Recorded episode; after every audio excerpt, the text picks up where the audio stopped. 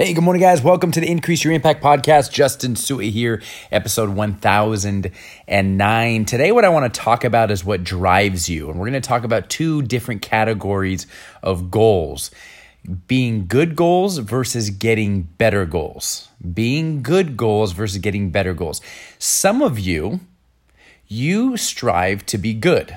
And what I mean by that is you are fired up by the desire to be the best in the world, to be better than somebody else, to be the strongest in the gym, to be the fastest on the field, to win the championship, to be good at what you do. And if not being good, being the best at what you do wherever you are, whether it be the best on your team, the best in your company, the best in the world, that fires you up.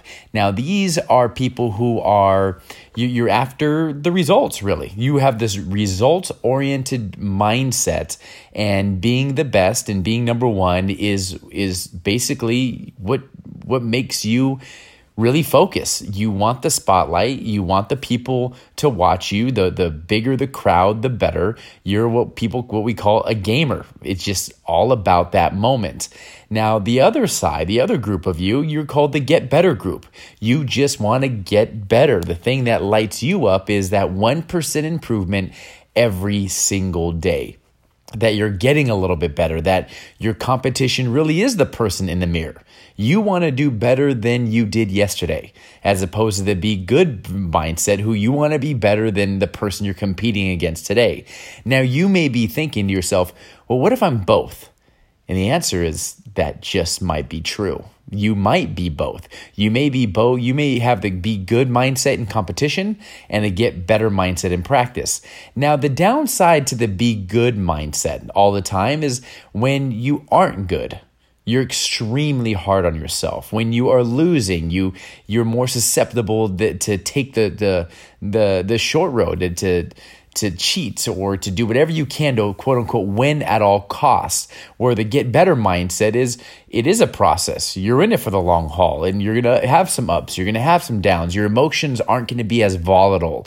And so you know that if you lose, you're going to go to the drawing board and your your worth or your identity is not attached to wins and losses. However, those who are strictly go by the get the be better mindset or the be good mindset your identity does ebb and flow with how good you perform. And so the purpose of this is number one, to not only differentiate the difference between the two and to see which one lightens you up, but also to know that everyone's different you you might being good mindset might work for you. And the get better mindset might work for you. And maybe different mindsets work at different times and so today is just a matter of bringing awareness to it helping you understand which set of goals or what type of goal works best for you. You may need to fire yourself up. Maybe you do set this results oriented goal to kind of get yourself going. Maybe you need to pump the brakes a little bit and to ease up on yourself by creating more get better goals.